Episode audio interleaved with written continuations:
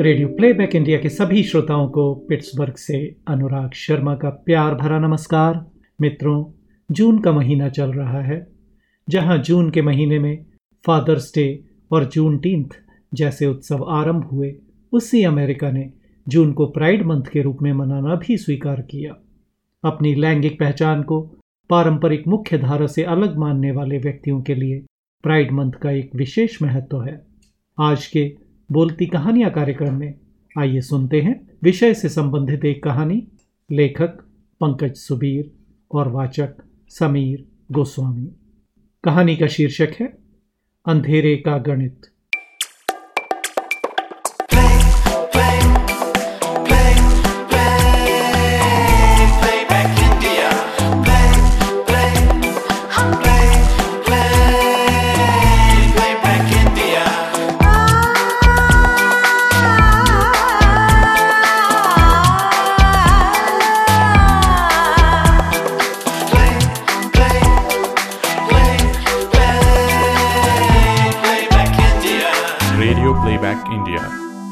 मुंबई जैसे महानगर में, जहाँ लोकल ट्रेनें सुबह, दोपहर, शाम अपनी पीठ पर ढोती हैं, वो भला क्या कर रहा है? आईना उससे झूठ बोलता है या सच? कुछ पता नहीं, पर आईना प्यास को बुझा नहीं पाता है। गोरे गाँव पश्चिम में, शास्त्री नगर के जिस फ्लैट में, वो अपनी प्यास की चिंगारियों के साथ रात गुजारता है। वहाँ कुछ भी ऐसा नहीं है, जो खालीपन के अंधेरे में समा जाए। मुंबई में काम करने वालों के लिए सुबह से शाम तक तो कुछ भी अपना नहीं है। बस एक रात होती है जब कुछ गणित सुलझाए जाते हैं। पर अकेलेपन के भी भला कोई गणित होते हैं। न कुछ जोड़ सको, न कुछ घटा सको। दफ्तर से सीएसटी और सीएसटी से अंधेरी अंधेरी से ट्रेन बदलकर गोरेगांव और गोरेगांव में वही फ्लैट, वही आग, वही सन्नाटा। जब बिस्तर पर पहुँचता तो सामने आईने में नज़र आती अपनी निर्वस्त्र देह के किनारे, उसे सुलगते हुए नज़र आते। वो सोचता कि प्रतिबिंबों को परिभाषा से परे नहीं किया जा सकता क्या? वो जो आईने के उस तरफ़, दूसरा मैं सो रहा है, वो यहाँ आकर मेरे गणित को पूरा नहीं कर सकता क्या? आईने के उस तरफ़ की देह को देखता तो उस अंधेरे पर नज़र अटक जाती, जहाँ एक गणित रखा हुआ हल होने की प्रतीक्षा करता नज़र आता था। फिर दूसरा दिन और कपड़ों में उसी गणित को छुपाए, लोकल ट्रेन पर सवार हो जाता। बचपन और जवानी, हालाँकि फासला ज़्यादा नहीं होता, पर परिभाषाओं में गजब का परिवर्तन आ जाता है, और फिर वो तो मुंबई जैसा महानगर भी नहीं था। एक छोटा सा कस्बा था, जहाँ उसका सबसे पहले अंधेरे के इस गणित से परिचय हुआ था। किसी दोस्त के भाई की बारात में गया था वो। रात को शादी के कार्यक्रम से निपटकर जब सोने वाली जगह पर पहुँचा तो देखा दूल्हे के चार पाँच दोस्त बैठकर कुछ पी रहे हैं। उसे देखकर उनमें से एक बोला, ए छोटू, आज थोड़ी तू भी ले ले। शराब समझकर वो थोड़ा झिझका, मगर इतनी देर में ही दूसरा बोला था, अरे ये शराब थोड़ी है, ये तो बियर है। उफ, कितना तीखा स्वाद था उस मटमैले पानी का। कितनी पी थी, ये तो याद नहीं। पर हाँ, इतना याद है। वो बेसुध होकर बिस्तर पर गिर गया था। रात को अचानक लगा कि उसकी देह अनावृत हो गई है। फिर एकदम यूँ लगा कि पसलियाँ टूटने लगी हैं, साँसें उखड़ने लगी हैं। ऐसा लग रहा था मानो बर्फीली चिंगारियाँ उसके बदन में समाती जा रही हैं। फिर अचानक सब कुछ शांत हो गया। कुछ देर बाद फिर वही फिर वही रात भर ये सिलसिला चलता रहा। कुछ नशा था और कुछ अंधेरे के इस गणित से अनभिज्ञता। वो समझ नहीं पा रहा था कि उसके साथ क्या हो रहा है। हर एक दौर के बाद एक और दौर। वही पसलियों के चटखने की आवाज़, वही सांसों का उबलना और फिर वही ज्वालामुखी सा कुछ फट पड़ना हर बार वो क्या पिघल रहा है? क्या ज़्यादा शराब के कारण ये हो रहा है? सुबह उठा तो वही अनावृत अवस्था थी। रात के नशे और झंझावात ने सब कुछ तो तोड़कर रख दिया था। क्षितिज के उस पार दर्द इस तरह चीतकार कर रहा था, मानो मृत्यु से साक्षात्कार कर लिया हो। सामने वही पाँच साय खड़े मुस्कुरा रहे थे। पर वो मुस्कुरा क्यों रहे थे? उसकी अनावृत अवस्था पर? आखिर किस तरह का अनावरण था ये? लौटते समय बस में उसने दोस्त को रात की बातें बताई तो दोस्त भी मुस्कुरा दिया। कहने लगा, ये कोई बड़ी बात नहीं है। घर चल, फिर कभी आराम से समझा दूँगा। बहुत दिनों तक फिर वो उसी उलझन में रहा। क्या था वो सब? अचानक एक दिन दोस्त आया, कहने लगा, चल घर, तुझे उस रोज की बात समझाऊं। माँ से उस रात, दोस्त के यहाँ रात रुककर पढ़ाई करने की बात कहकर वो चला गया। उस रात दो अनावरण हुए, पर आज न तो पसलियाँ चटक रही थीं। न ही साँसें उखड़ रही थीं। एक भारहीनता थी जो वस्त्रों के जंगल से बाहर आने पर महसूस हो रही थी। उसका दोस्त कोहरे की तरह छाया हुआ था। उसके अंदर भी कुछ उगने लगा था। कुछ ऐसा जो उस कोहरे में धुएँ की तरह बिखरने लगा था। एक कोहरा और धुआँ इस तरह गुथे हुए थे, मानो भौतिक शास्त्र के उस सिद्धांत को आज ही निरर्थक साबित करना है जिसमें कहा जाता है कि विपरीत ध्रुवों में ही सदा आकर्षण होता है। अचानक कोहरे के इशारे पर धुएँ के मौसम बदले और एकाएक फिर वही हुआ। वही अछूत अंधेरा फिर चिंगारियों से सुलगने लगा। शादी वाली घटना में आग में प्रचंडता थी, पर यहाँ की आग ठंडी थी, बर्फ़ की तरह। जलते जलते अचानक अंधेरों में एक सन्नाटा टूट कर गिरा। और वही मौन, वही निस्तब्धता। कुछ देर तक शांति रही। उसे सब कुछ अच्छा तो लगा था, पर फिर भी कहीं कुछ अधूरापन सा लग रहा था। थोड़ी देर को आँख लगी तो यूँ लगा, कोहरा फिर छाने लगा है। धुएँ की बारिशों की परछाइयाँ फिर से जागने लगी। इस बार कोहरा कुछ बोझिल सा था। अचानक उसके दोस्त ने हाथ पकड़कर उसे अंधेरे की एक देहरी दिखलाई। उसे यूँ लगा कि शायद इस देहरी के उस पार ही वो है, जिसकी तलाश उसे है। उसके शरीर के रोए खड़े हो गए थे, गला सूखने लगा था। क्या है भला इस देहरी में? और कोहरा आँखें मूंद कर निर्लिप्त भाव से किसकी प्रतीक्षा कर रहा है? उसे समझ नहीं आ रहा था कि इस अंधेरी देहरी का वो क्या करे। अचानक कोहरे ने फिर उसके बर्फीले साय को छुआ और अपनी देहरी पर रख दिया। अंधेरे फिर सुलगने लगे। पर इस बार अंधेरे उसके नहीं थे, उसकी केवल चिंगारियाँ थीं। जाने कैसी आंधी थी, धुएँ को कोहरे में इस तरह उड़ाए लिए जा रही थी कि पता ही नहीं चल रहा था कि कहाँ धुआँ है और कहाँ कोहरा। एकाएक धुएँ ने उठकर आसमान को छुआ और रेत की तरह कोहरे की ज़मीन पर बिखर गया। उसका बर्फीला साया जब अंधेरे की दहलीज से लौटा तो अंधेरे का नया गणित सीख चुका था। उसके बाद उसने कई बार अपने दोस्त के साथ अंधेरे के इस गणित को हल किया। एक सरल और सीधी प्रक्रिया। ना कोई रोक टोक ना कोई बंदिशें। जब चाहो अपने क्षितिज बना डालो। अपने दोस्त के साथ मिलकर उसने अंधेरे की कितनी ही पहेलियों को हल किया।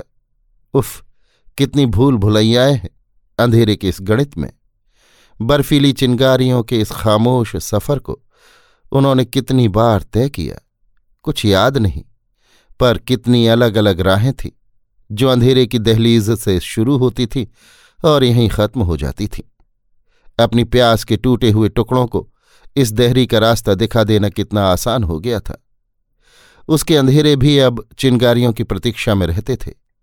लाल सुनहरी, गुलमोहर के फूलों सी चिंगारियाँ जब उसके अंधेरों को छूती तो लगता कि उसकी दहलीज भी सुनहरी हो गई है। उधर जीवन भी अपनी रफ्तार से दौड़ रहा था। वही ढर्रा, स्कूल, कॉलेज, नौकरी, वही सब। नौकरी के लिए कस्बा छोड़कर मुंबई जाने तक उसका साथी वही था, जिसने उसे अंधेरों का गणित हल करना सिखाया था। पर मुंबई जाकर उसके अंधेरों का क्या होगा? ये एक प्रश्न चिन्ह ही था। गोरेगांव मुंबई का एक खूबसूरत उपनगर है। जहाँ प्रदूषण कुछ कम है। नारियल के बड़े बड़े पेड़ और रिहायशी कॉलोनियों के बीच खेल के मैदान बने हुए हैं। रविवार के दिन जब वो अपने फ्लैट की खिड़की से मैदान में खेल रहे लड़कों को देखता तो सोचता, इनमें से किसी से भी अपने गणित को हल करवा लिया जाए। पर वो जानता था कि ये गणित सभी को हल करना नहीं आता है। और यदि कोई आकर इस गणित के चक्कर में उलझ गया तो उसके लिए और मुश्किल खड़ी हो जाएगी। कितने अकेले रह गए थे उसके अंधेरे। इन दो सालों में उसके अंधेरे तभी आँखें खोलते थे, जब वो अपने कस्बे जाता, जाते ही सबसे पहले अपने को अंधेरे के उस साय के हवाले कर देता और आँखें बंद करके रूह में समाती हुई शबनम की आँच को महसूस करता। पर आखिर को वापस मुंबई आना पड़ता। वही मुंबई, वही गोरेगांव, जहाँ न कोई अंधेरा था, न ही कोई साया। बस एक छटपटाहट थी। वो चाहता था कोई आवाज़ हो, जो उसकी निशब्दता में गूंज जाए। पर यहाँ ऐसा कुछ नहीं था, जो अपनी छुअन से चांदनी को अंधेरे की पलकों पर लाकर रख दे। एक साया जो बिना आहट चुपचाप आकर उसके अंधेरों में समा जाए और रेत की तरह बिखर जाए। पर यहाँ ऐसा कुछ भी तो दिखाई नहीं देता। आईने के उस तरफ़ वही एक मैं था। निर्वस्त्र दिशाहीन सा लेटा हुआ और जिस्म के किनारे किनारे थक कर ऊँघते हुए वही अंधेरे थे। जिस्म की पगडंडियाँ देखने में कितनी सहज होती हैं, पर चलने में कितनी मुश्किल। शायद ये रात भी इसी तरह गुजर जाएगी। जिस्म के उस पार मेज पर नीला कागज़ फड़फड़ा रहा था। हमेशा की तरह वही माँ का पत्र था शादी के लिए। शादी? क्यों हाँ कर दे उस काम के लिए? जो उसके लिए असंभव है। अभी तक जीवन में केवल अंधेरे का गणित ही हल किया है। फिर कैसे सुलझा सकेगा उजाले की पहेली को? उसे तो कुछ भी नहीं आता। और यदि फिर उजाले आ गए तो फिर उसके अंधेरों का क्या होगा? नहीं, कभी नहीं। वो उजालों के इस खेल में शामिल नहीं हो सकता। मगर अंधेरे का ये गणित तो अब अनसुलझा ही रहता है। कौन है इसे सुलझाने वाला? शादी कर ली और अंधेरों में रहने की आदत नहीं गई तो फिर क्या होगा? फिर ना तो अंधेरे उसके रहेंगे और उजाले तो उसके हो ही नहीं सकते। ऐसे में कहाँ जाएगा वो? नहीं, शादी तो वो नहीं कर सकता, क्योंकि तब उसके अंधेरे अपने सन्नाटों के साथ कहीं भटक जाएँगे और आने वाले उजाले अपनी प्यास की उदासियाँ लेकर खामोशियों की चादर के सिरहाने बैठे सिसकते नज़र आएँगे। घबराकर वो बिस्तर पर बैठ गया। आईने के उस तरफ़ का मैं गौर से उसके जिस्म से उतरते रास्तों पर नज़र डाल रहा था। कुछ दिन से वो महसूस कर रहा था कि जब वो सीएसटी से अंधेरी उतरकर ट्रेन बदलता तो इस रोज के घटनाक्रम में ऐसा कुछ और भी जुड़ गया था, जो इसी तरह रोज होता था। ये एक संयोग था या जानबूझकर किया जा रहा था। जब भी किशोरावस्था में भीगे उस चेहरे को वो देखता तो उसमें ना चाहते हुए भी उसे अपने अंधेरे नज़र आने लगे। अंधेरी से गोरेगांव स्टेशन तक वो तथाकथित अंधेरा उसके साथ चलता। गोरेगांव पर वो उतर जाता और दूसरा साया ट्रेन पर ही सवार जाने कहाँ चला जाता। कभी कभी वो साय के आवरण के पीछे अपने अंधेरों का हल खोजता। कहीं कुछ तो निशान मिले कि रास्ता कहाँ से है। जब बहुत खोज हो जाती तो किसी भी टॉकीज में लगी शाहरुख खान की फ़िल्म देखने बैठ जाता। खान की रोम रहित देह देखकर जाने क्यों उसके अंधेरे संतुष्ट हो जाते थे? वो खुद ही खान के साथ खुद को जोड़ लेता और अपने अंधेरे के गणित को हल कर लेता। हालाँकि खान भी उसके आईने के मैं की तरह हमेशा उस तरफ़ ही खड़ा रहता था, पर जाने क्यों अंधेरे खुद ही भर जाते थे। फ़िल्म में जब खान की रोम रहित देह अनावृत होती तो उसे लगता कि खान उसके अंधेरों से उलझ गया है। खान का साया उसके अंधेरों में समाता जा रहा है। अंधेरे बर्फ़ की चिंगारियों से दहकने लगे हैं। वही तूफ़ान, वही बवंडर। फिर अचानक खान का साया उसके अंधेरों में पिघल जाता। उस रोज जब घर लौटता तो आईने के उस तरफ़ का मैं अपने अंधेरों की कोई शिकायत नहीं करता। उसके दोस्त के अलावा केवल खान ही था, जिससे उसके अंधेरे संतुष्ट होते थे। गोरेगांव स्टेशन से निकलते ही जो टॉकीज है अक्सर वहीं वो खान की फ़िल्में देखता था। फ़िल्म देखने के बाद जब स्टेशन से शास्त्री नगर तक पैदल आता तो सड़क वही होती जो फ़िल्म सिटी को शहर से जोड़ती है। शाम को फ़िल्म सिटी से शूटिंग करके घर लौट रहे फ़िल्म स्टार्स की गाड़ियाँ घर की तरफ़ दौड़ती हैं। उसे ऐसा लगता अभी कोई गाड़ी उसे पहचान कर रुकेगी। उसमें से खान उतरेगा और पूछेगा, तुम वही हो ना, अंधेरे के गणित वाले, जिसके साथ मैंने वो गणित हल किया था? और फिर खान उसके साथ शास्त्री नगर के फ्लैट में आएगा और फिर आईने के उस तरफ़ दो अनावरण होंगे। खान की रोम रहित देह उसके अंधेरों में समा जाएगी। आईने के उस पार अपने अंधेरे को वो अपनी आँखों से सुलगता हुआ देखेगा। शायद पहली बार वो आईने के उस पार के मैं को मुस्कुराता हुआ देखेगा। पूर्णतः अनावृत खान की चकाचौंध शायद उसके अंधेरों को हमेशा के लिए बुझा दे। घर लौटता तो आईने के उस तरफ़ का मैं उस पर हंसता। खान कब उसके अंधेरों से जुड़ गया था उसे भी नहीं पता। टॉकीज में खान से मिलकर आने के बाद अक्सर वो आईने के उस तरफ़ अनावृत भी नहीं होता था। जैसा आता वैसा ही चादर की सलवटों में समा जाता। सुबह उठकर हैरानी होती, आज देह आवृत कैसे है? दरअसल उसके अंधेरों का गणित केवल तीन लोग ही जानते थे। टॉकीज वाला खान उसका दोस्त और आईने के उस तरफ़ का मैं, वो भी जब वो अनावृत हो। हाँ, किशोर अवस्था से भीगा वो चेहरा जो अंधेरी से गोरे गाँव तक उसके साथ जाता था, वो भी तो उसे अपने गणित में शामिल लगता था। शाम को सीएसटी से लौटती ट्रेनों में इतनी भीड़ होती है कि अपने आप को संभालना ही मुश्किल होता है। दो तीन दिनों में उसे अपने कस्बे जाना था, इसलिए कुछ खरीदारी करने चर्च गेट की फ़ैशन स्ट्रीट गया था। शाम गहरा गई थी। स्टेशन पहुँचा तो अंधेरी की ट्रेन जाने में पंद्रह मिनट थे। अचानक वही नज़र आया। शायद ट्रेन की प्रतीक्षा में था। ट्रेन में सवार हुआ तो डब्बा पूरा खाली था। संडे की शाम की डाउन ट्रेन में वैसे भी ज़्यादा भीड़ नहीं होती। वो चेहरा अभी उसी डिब्बे में बैठा हुआ था। जाकर वो उसी के पास बैठ गया।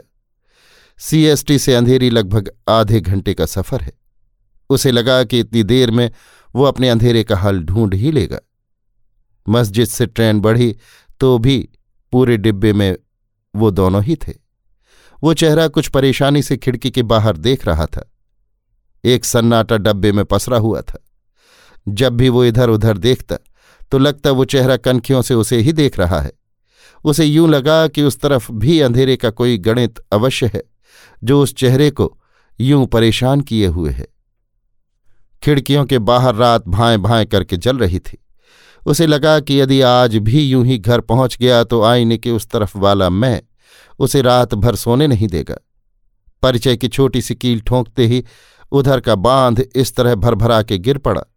मानो इसी की प्रतीक्षा में हो। पता चला उसका नाम तन्मय है। बिहार के किसी शहर से यहाँ काम की तलाश में आया है।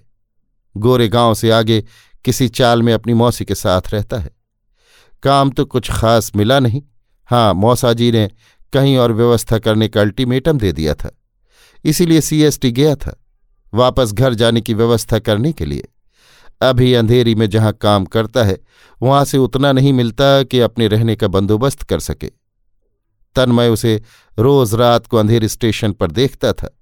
बात करने की इच्छा भी होती थी, पर स्टेशन की भीड़ भाड़ में मौका ही नहीं मिल पाता था। आज पहली बार उसने तन्मय को गौर से देखा। हल्के सांवले चेहरे पर मूछें अभी रोए की तरह उगना ही शुरू हुई थीं। किशोरावस्था की छरहरी देह, जिस पर साधारण से कपड़े चढ़े हुए थे, पैरों में स्लीपर थी। उसे लगा कि मुंबई के चिपचिपे और भारी वातावरण ने शायद इस चेहरे को थोड़ा छुपा दिया है। इसके पीछे बहुत कुछ है जिसे जिया जा सकता है।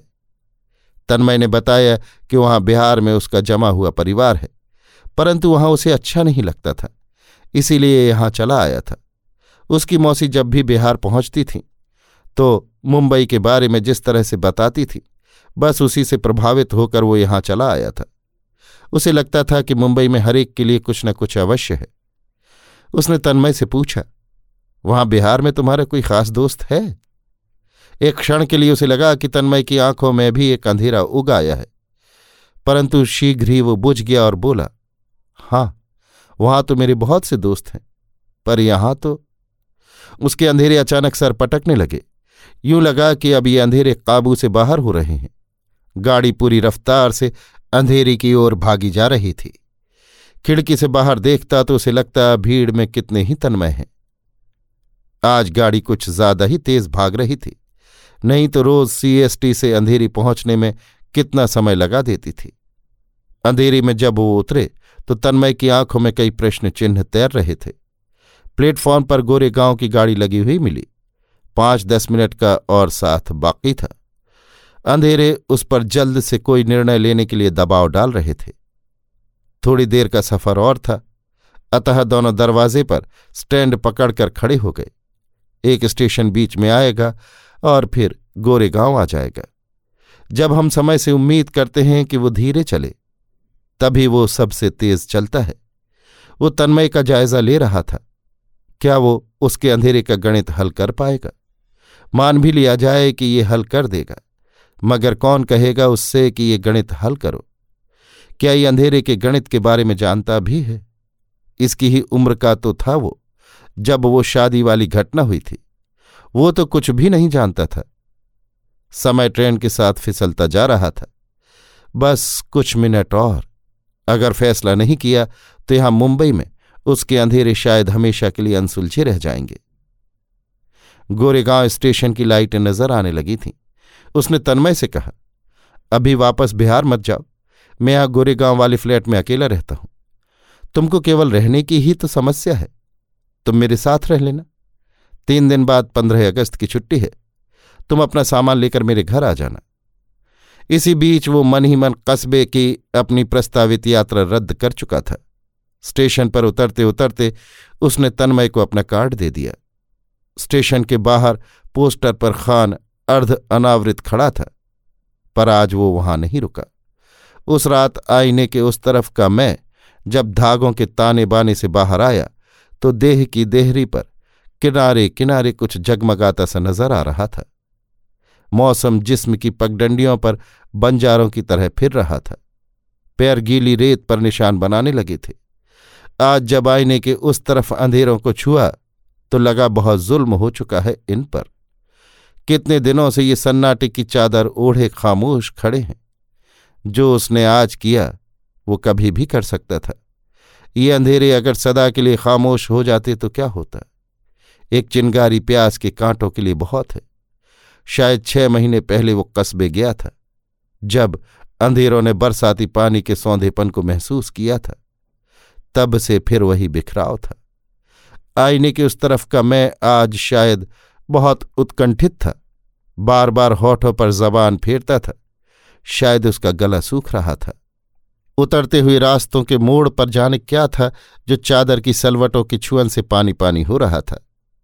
आज वो चाह रहा था कि या उसका दोस्त या खान कोई भी आईने के उस पार आ जाए। बहुत कोशिश की पर कोई नहीं आ रहा था। आज अंधेरे भी ज़्यादा चीख नहीं रहे थे। ये खामोशी कैसी है? कुछ समझ नहीं आ रहा। घबराकर उसने आईने की तरफ़ वाले मैं की तरफ़ पीठ कर ली। उसकी चुप्पी उससे बर्दाश्त नहीं हो रही थी। सामने दीवार पर एक मकड़ी अपने ही जाल में फंसी हुई थी। पर वो जानता था कि मकड़ी की मानसिकता ही फंसे रहने की है, इसलिए वो फंसी हुई है। नहीं तो अपने ही बनाए जाल को तोड़ना उसके लिए कोई मुश्किल काम नहीं है। उफ, ये क्या सोच डाला उसने। सुबह उठा तो कुछ अच्छा लग रहा था। हालाँकि अंधेरे सुलगे तो नहीं थे, पर राख भी नहीं हुए थे। मुंबई की सुबह इतनी तेज गति की होती है कि अगर आप जरा भी सुस्त हुए तो अपने को दोपहर की बाहों में पड़ा पाओगे। आज तो कुछ देर भी हो गई थी। बस से स्टेशन जाना और देर कर सकता था।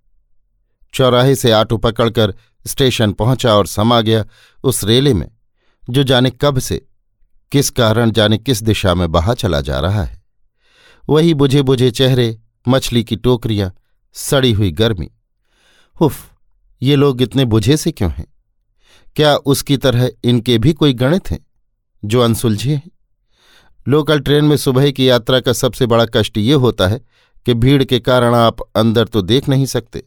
और सुबह सुबह ट्रेन के बाहर पटरियों के किनारे जो होता है, वो देखने लायक नहीं होता।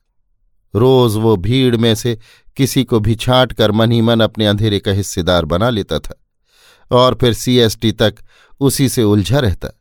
स्टेशन पर उतरकर उस हिस्सेदार को भुलाकर चल देता। पर आज उसने ऐसा कुछ नहीं किया। क्या ऐसा तन्मय के कारण हुआ था?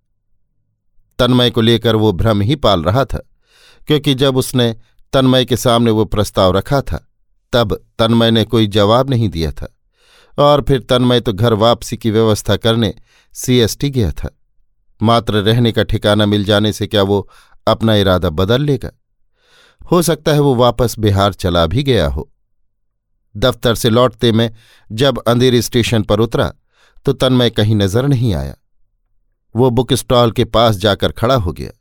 सामने गोरे गाँव की लोकल ट्रेन धीरे धीरे सरक रही थी। तन्मय उसमें भी नज़र नहीं आ रहा था।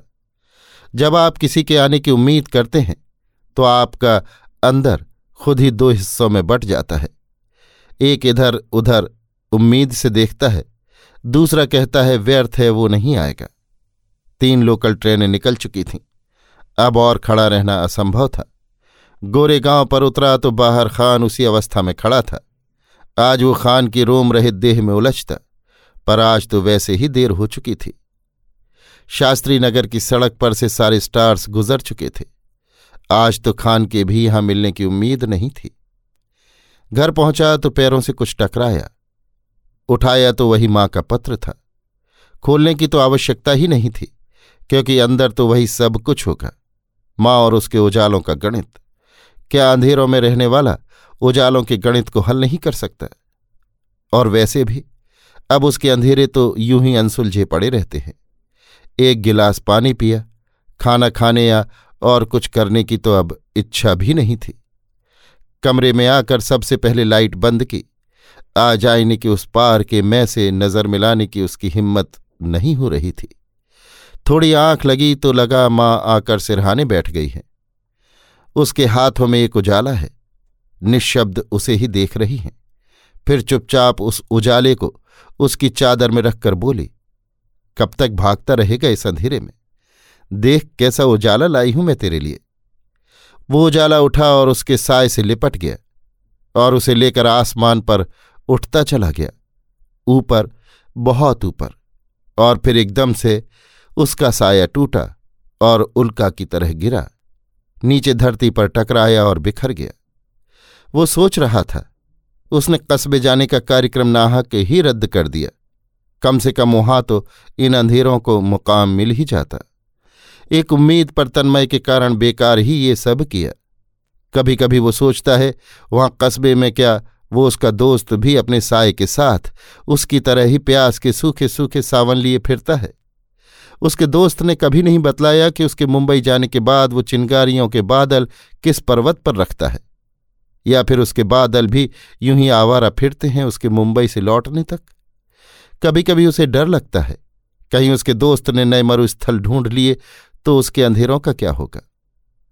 यहाँ मुंबई में तो किसी को फुर्सत ही नहीं है।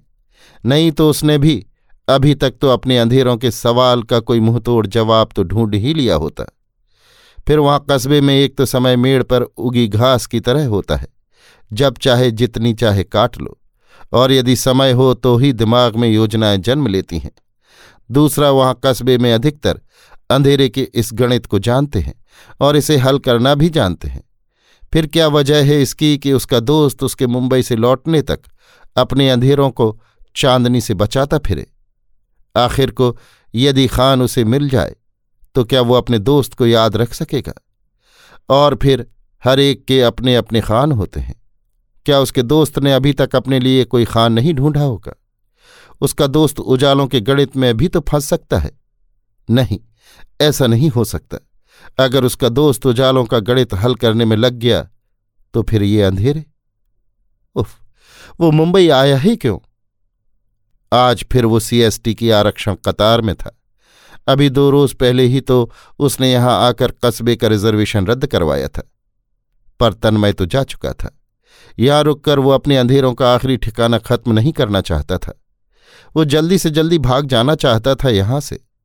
दो दिन से रोज अंधेरी स्टेशन पर रातें बुझती देखी थी उसने। पर तन्मय का कुछ पता नहीं चला था। शायद वो वापस जा चुका था। गलती भी तो उसी की थी। क्यों उसने सीएसटी से गोरेगांव तक अपना प्रस्ताव नहीं रखा था? रखा भी तो गोरेगांव स्टेशन पर कूदते कूदते जिसका जवाब कुछ भी नहीं आया था। इस प्रस्ताव पर बहस हो जाती तो शायद कुछ परिणाम निकल आता। ये भी तो हो सकता है। तन्मय सोच रहा होगा कि फ्लैट के साथ उसे किराया भी शेयर करना पड़े। शायद यही सोचा होगा उसने। नहीं तो मुंबई में रहने की व्यवस्था अगर हो जाए तो जीने की पचहत्तर प्रतिशत व्यवस्था तो हो ही जाती है। जाने क्यों ऐसा लगता था मानो तन्मय अंधेरे के इस गणित से भली भांति परिचित है? कहीं ऐसा तो नहीं कि तन्मय उसकी आँखों में अंधेरों का धुआँ देख कर डर गया हो और नहीं आया हो? उफ, कहाँ तक छुपाए इन्हें? हल भी ढूंढते हैं और फुफकारते भी हैं। पंद्रह अगस्त का ही रिजर्वेशन मिला था उसे। चलो ठीक है, एक ही दिन की तो बात है। कल बैठेंगे तो परसों अपने ठिकाने पहुँच जाएँगे। अंधेरी के लोकल में बैठा वो सोच रहा था अगर आज तन्मय मिल गया तो। पर आज तो उसे रिजर्वेशन के चक्कर में बहुत रात हो गई है। ये तो फिजूल की संभावना है। अंधेरी पर उतरा तो ना चाहते हुए भी नज़र इधर उधर घूमने लगी। घर जाकर कौन खाना बनाएगा? यहीं कुछ खा ले, पर उसके अंदर कोई कह रहा था, खाने के बहाने इंतज़ार की फ़सल फिर काट रहे हो? दूध ब्रेड वाले ने आवाज़ लगाई तो सुबह का सन्नाटा टूटा। रात का अनावरण जल्दी से खत्म किया। कभी कभी उसे लगता है, ये दूध वाला दरवाजे की दरार से उसका अनावरण देखता तो नहीं है। रोज दूध देते समय अजीब तरह से मुस्कुराता है। बाहर देखा तो छोटे छोटे बच्चे हाथों में तिरंगा लिए जा रहे हैं। उसे याद आया, आज तो स्वतंत्रता की स्वर्ण जयंती है। अंदर आकर लेट गया। आज तो दफ्तर जाना नहीं है और फिर ट्रेन भी शाम की है। आराम से तैयारी कर लेगा। इस बार कस्बे में माँ के उजालों के प्रस्ताव से निर्णायक सामना करना है। ये तो तय ही है। जाने क्यों उसे लगने लगा था कि अब सब कुछ खत्म होने वाला है। जिस परेशानी का सामना वो कर रहा है, शायद वही उसके दोस्त के सामने भी आ रही होगी। उसे भी उजालों के प्रस्ताव से उलझना पड़ रहा होगा। इधर खान भी पोस्टरों की दुनिया से बाहर आने को तैयार नहीं हो रहा था। तन्मय एक उम्मीद की तरह नज़र आया था तो वो भी जा चुका था। अब रह गए थे वो दोनों। एक तो वो खुद और दूसरा आईने के उस तरफ़ का मैं। दोनों असंतृप्त क्षुधा के दो किनारों पर हैं, जिनके एकाकार होने की कोई संभावना नहीं है। और अगर एक खामोशी में दूसरी खामोशी समा भी जाए तो परिणाम तो खामोशी ही होगी।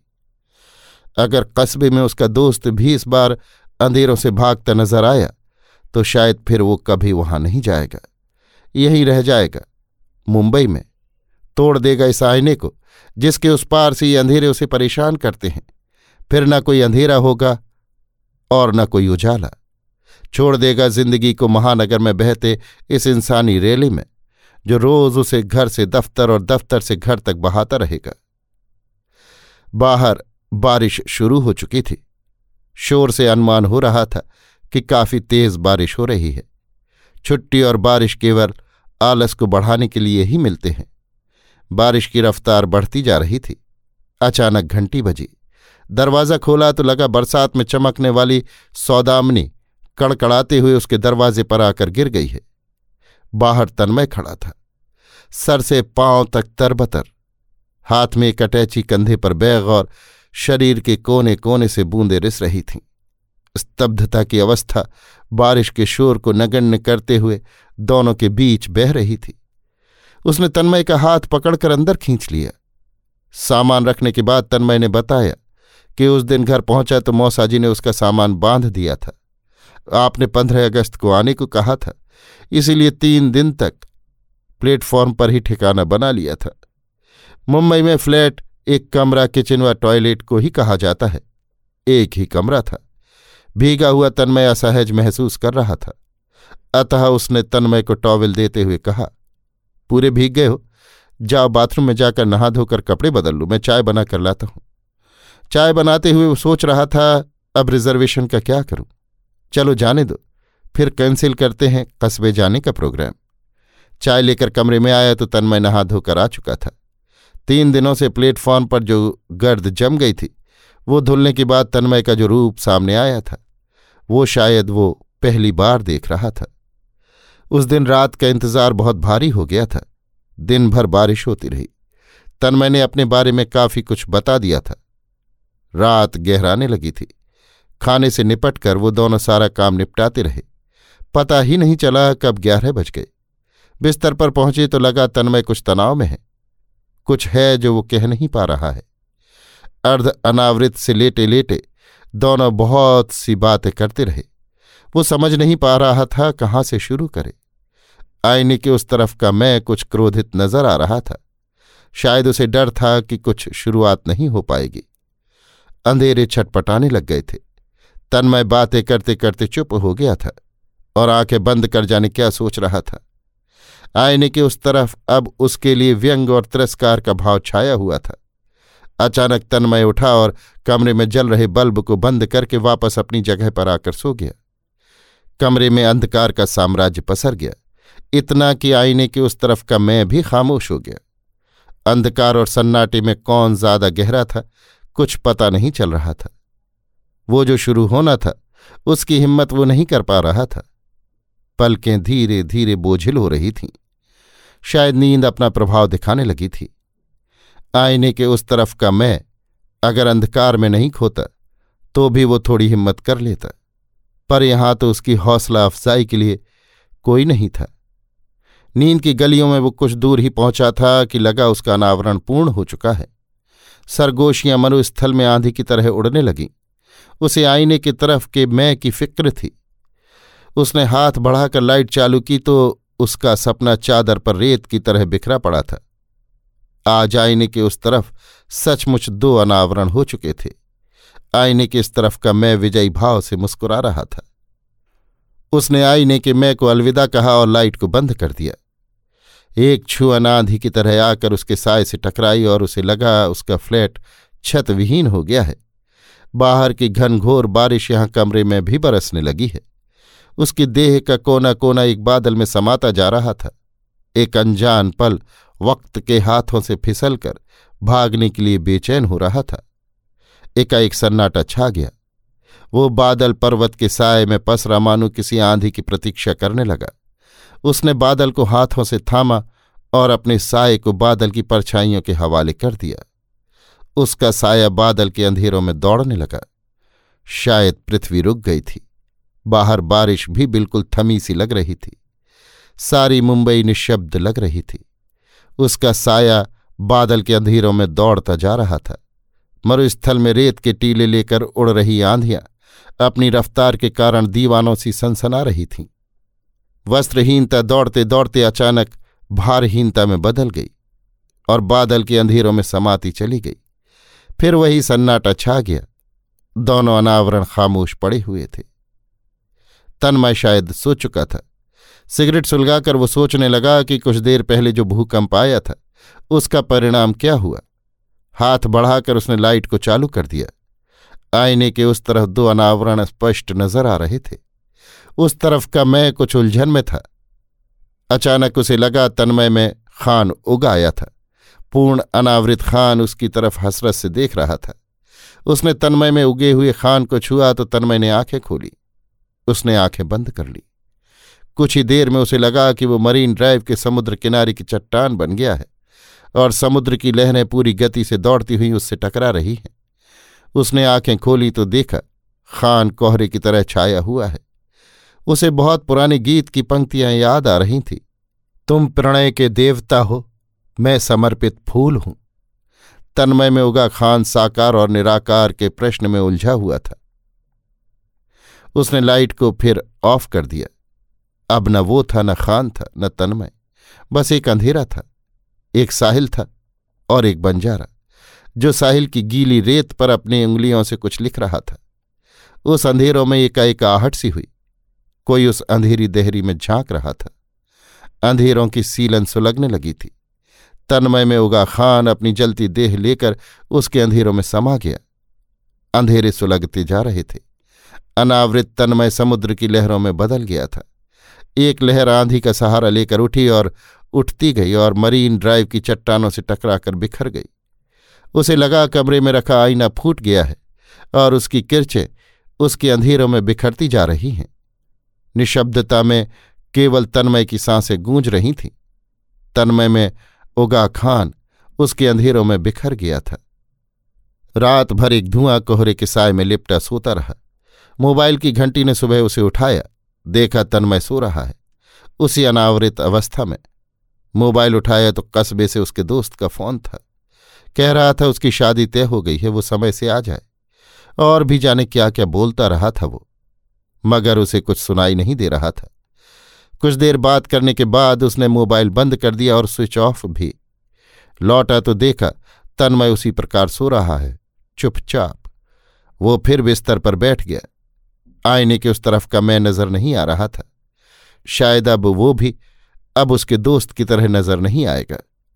शरीर से लिपटे टॉवेल को उसने अलग किया और तन्मय के पास जाकर लेट गया। तन्मय ने आँखें खोली और उसके अनावृत अंधेरों की ओर देखा। तन्मय में फिर खान उगने लगा।